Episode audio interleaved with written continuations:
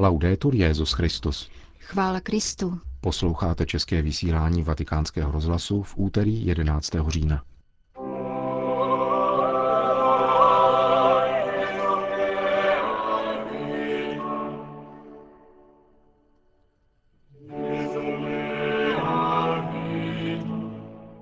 Vnitřní svoboda je darem Ježíšova vykoupení, kázal dnes Petrův nástupce při raním v kapli domu svaté Marty. Papež schválil heroický stupeň ctností dvou španělských kněží a dvou italských řeholnic.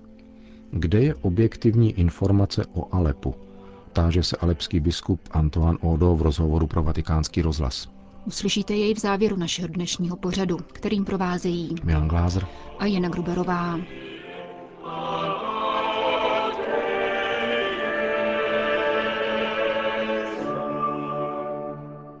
Zprávy vatikánského rozhlasu. Vatikán. Ježíš od nás chce, abychom prokazovali dobro, odmítali zdání a předstírání, že něco konáme. Řekl papež František v homílii při raním v kapli domu svaté Marty v den liturgické připomínky svatého Jana 23. Chápat náboženství jako líčidlo je pomílené, varoval papež a zdůraznil, že pánova cesta je cestou pokory. Křesťanská svoboda přichází od Ježíše, nikoli z našich skutků. Zahájil papež svoji promluvu myšlenkou z listu svatého Pavla Galatianům, od něhož v zápětí přešel k dnešnímu evangeliu, ve kterém Ježíš vytýká farizeovi, že se soustředuje na vnější zdání a nikoli na podstatu víry. Tomuto učiteli zákona, který se podivoval nad tím, že Ježíš nevykonal před jídlem rituální omytí rukou, pán říká jasně. Vy, farizeové, vnějšek číše i talíře očišťujete, ale vaše nitro je plné loupeže a špatnosti. Ježíš to v Evangeliu opakuje často. Vaše nitro je špatné, nespravedlivé a nesvobodné. Jste otroky, protože jste nepřijali spravedlnost přicházející od Boha. Spravedlnost, kterou nám dal Ježíš. Na jiném místě v Evangeliu Ježíš požaduje, abychom se modlili ve skrytu a bez předstírání. Ukazuje nám cestu pokory. Ježíš má za to, uvažoval papež, že důležitá je svoboda, kterou dává vykoupení, láska a znovu zrození z Otce. Vnitřní svoboda koná dobro ve skrytu a nevytrubuje to, protože cestou pravého náboženství je Ježíšova cesta. Pokora a pokoření. A Ježíš, jak říká Pavel Filipanům, ponížil sebe sama, zřekl se sám sebe. Je to jediná cesta, jak ze sebe odstraníme sobectví, žádostivost, píchu, marnivost a mondénost. Avšak ti, které Ježíš kárá, praktikují líčené náboženství, zdání, zevnějšek a předstírání. Ježíš používá k označení takovýchto lidí velmi silný obraz. Jste obílenými hroby. Zvenčí jsou pěkné, ale uvnitř je plno kostí a hniloby ma dentro pieni di ossa di morti e maciumi. Ježíš nás volá a zve k pokornému prokazování dobra, pokračoval papež. Můžeš dělat dobro, jaké chceš, ale nejednáš-li pokorně, jak učí Ježíš, pak je takové dobro k ničemu, protože se rodí z tebe, z tvojí sebejistoty a nikoli z Ježíšova vykoupení. Vykoupení přichází cestou pokory a pokoření, neboť bez pokoření nelze dosáhnout pokory. Pohleďme na Ježíše, pokořeného na kříži.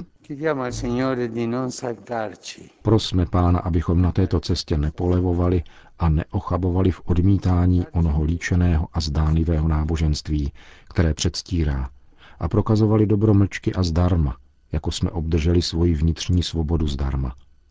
Pán ať opatruje vnitřní svobodu nás všech. Prosme o tuto milost. Končil papež František raní kázání v domě svaté Marty. Vatikán. Papež František v pondělí přijal na soukromé audienci prefekta Kongregace pro svatořečení kardinála Angela Amáta a oprávnil zmíněný úřad k vydání čtyř dekretů, které uznávají hrdinský stupeň cností dvou kněží a dvou řeholnic.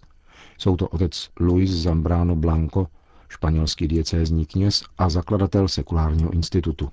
Dále španělský jezuita otec Tiburcio Arnais Muñoz, římská rodačka a zakladatelka kongregace sester Augustiniánek služebnic Ježíšových a Marijných Maria Teresa Spinelli A konečně italská klariska, kapucínka Maria Costanza Panas, která byla dlouholetou abatyší kláštera ve středoitalském městě Fabriano. Když se v květnu roku 1963 dozvěděla o vážné nemoci a agónii papeže Jana 23. nabídla svůj život za druhý vatikánský koncil. Švédsko. Za tři týdny se svatý otec vydá do Švédska u příležitosti pětistého výročí reformace. To vtiskuje papežské cestě výrazně ekumenické rysy. Více než ekumenismus však Švédové dnes potřebují evangelizaci, říká otec Fredrik Emanuelson, biskupský vikář Štokholmu pro misie. Od papeže Františka očekává výrazné poselství víry. Vyžaduje to reálný stav křesťanství ve Švédsku, který nelze vyčíst z oficiálních statistik. Uh, Švédská luterská církev byla po mnoho staletí státní, oficiální církví. Tento stav trval od luterského sněmu v Upsale roku 1593 až do roku 2000, kdy došlo k oddělení církve od státu. To znamená, že Švédsko už nemá oficiální církev. Luteráni jsou dnes pouze většinovou církví. Pokud však jde o křesťanství, víru a její praktikování, do kostela přichází jen zlomek oficiálních členů.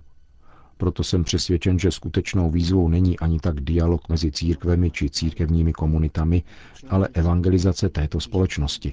Naším povoláním je formovat společnost. Někdy ale spíš společnost formuje nás. Řekl vatikánskému rozhlasu otec Fredrik Emanuelson. Pákistán. Pákistánská vládní organizace pro regulaci elektronických médií označila za nelegální 11 křesťanských televizních kanálů, která vysílají pro Pákistán v jazyce kurdu. Jak informuje agentura Fides, direktiva byla vydaná 22. září a vypočítává 10 protestantských televizních stanic, stejně jako diecézní katolickou televizi z Lahaur. Vládní direktiva nařizuje všem regionálním ředitelům, aby okamžitě přijali náležitá opatření, jež zastaví vysílání ilegálních televizních kanálů v jejich oblastech. Ve skutečnosti se tu staví mimo zákon hlásání radostné zprávy, komentuje pro agenturu Fides pakistánský kamilián otec Muštak Anium. Křesťanské komunity vynaložily mnoho sil na organizaci televizních sítí, ať už kabelových nebo na webu, aby mohli mluvit ke křesťanům a o křesťanské víře – Křesťané nemají žádný prostor ve veřejnoprávní televizi.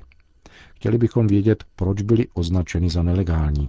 Jde o diskriminační zákon, namířený proti nemuslimům. Otec Anium dodává, že postavení křesťanských televizí mimo zákon je rovněž útokem na vizi zakladatele Pákistánu Muhammada Ali Jináha, který si představoval svobodnou zemi a nikoli islámskou.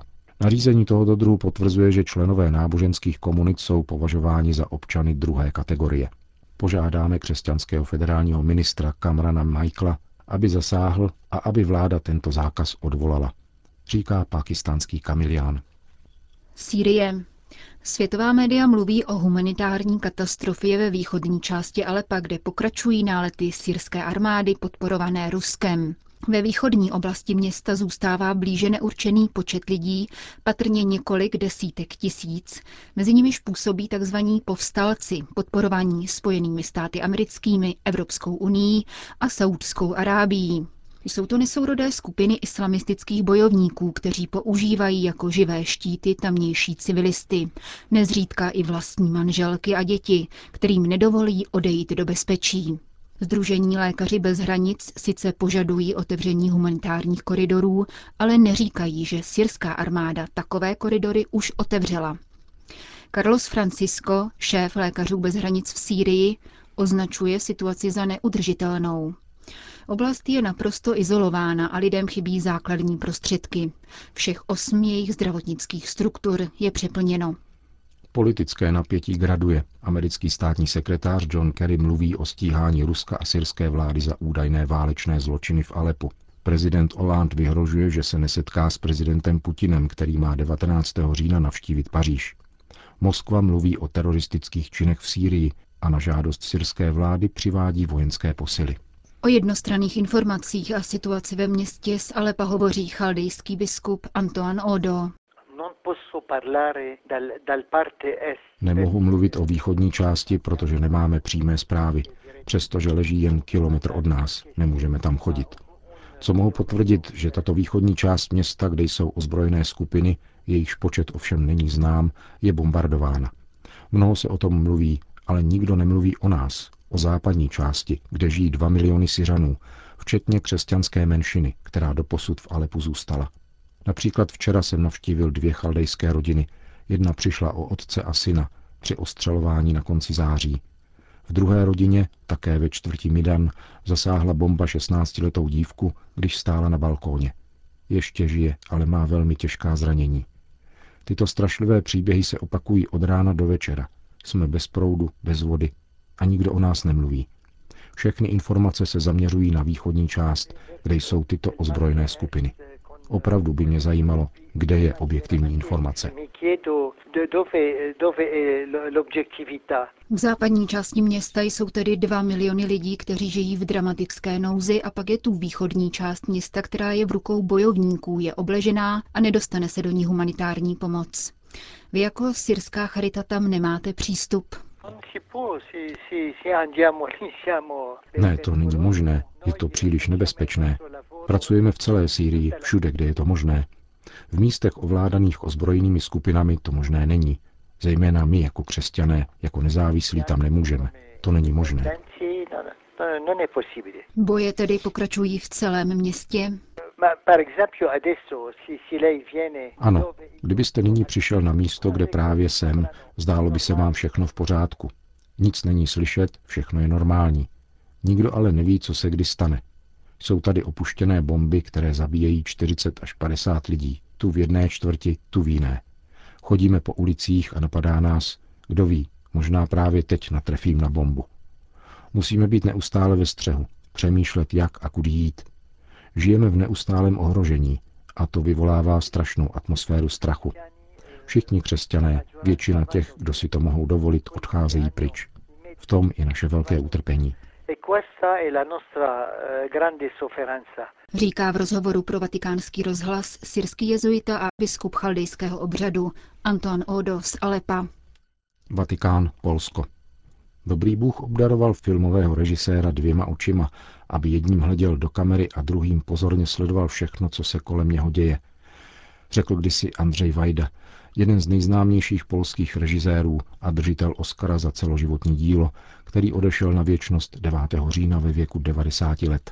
Tato jeho slova připomněl na sociální síti Twitter kardinál Gianfranco Ravázy, předseda Papežské rady pro kulturu, který bude 14. října předsedat jeho zádušní mši v rámci Kongresu křesťanské kultury na Katolické univerzitě v Lublinu. O zemřelém režisérovi mluví otec Tomáš Trafny z Papežské rady pro kulturu. Wajda należał do pokolenia, które w sposób bolesny starało się z dwoma systemami totalitarnymi. Vajda patřil ke generaci, která se bolestně střetla s dvěma totalitními systémy, které zanechaly v dějinách Evropy hluboká zranění a poznamenaly osudy milionů lidí. Vajda na sebe vzal nesnadný úkol vyrovnat se s dramatem těchto dějin, zejména s dramatem historie polského národa. Proto říká, že jedno oko hledí na skutečnost a druhé ji jaksi registruje objektivem kamery. Vzpomínám na velké filmové produkce, kanály Popel a Démant, Člověk z mramoru, Člověk ze železa, Katyň, nebo jeho poslední film Povidoky, který bude v pátek 14. října představen na filmovém festivalu v Římě. Třeba říci, že Vajda patřil ke skupině režisérů, kteří byli na světě snadno identifikovatelní. Papež František to připomněl také v rozhovoru s našimi biskupy při jejich poslední návštěvě Ad Limina Apostolorum – Zároveň Vajda připomínal světu Polsko, dramatický boj o svobodu a nezávislost, připomínal oběti totalitních režimů a především univerzální hodnoty, vlastenectví, důstojnost člověka a svobody, za které má smysl bojovat a za které nejednou stojí za to dát život. O které warto walczyć i za které warto niejednokrotnie oddać życie. Říká otec Tomáš Trafny z Papežské rady pro kulturu.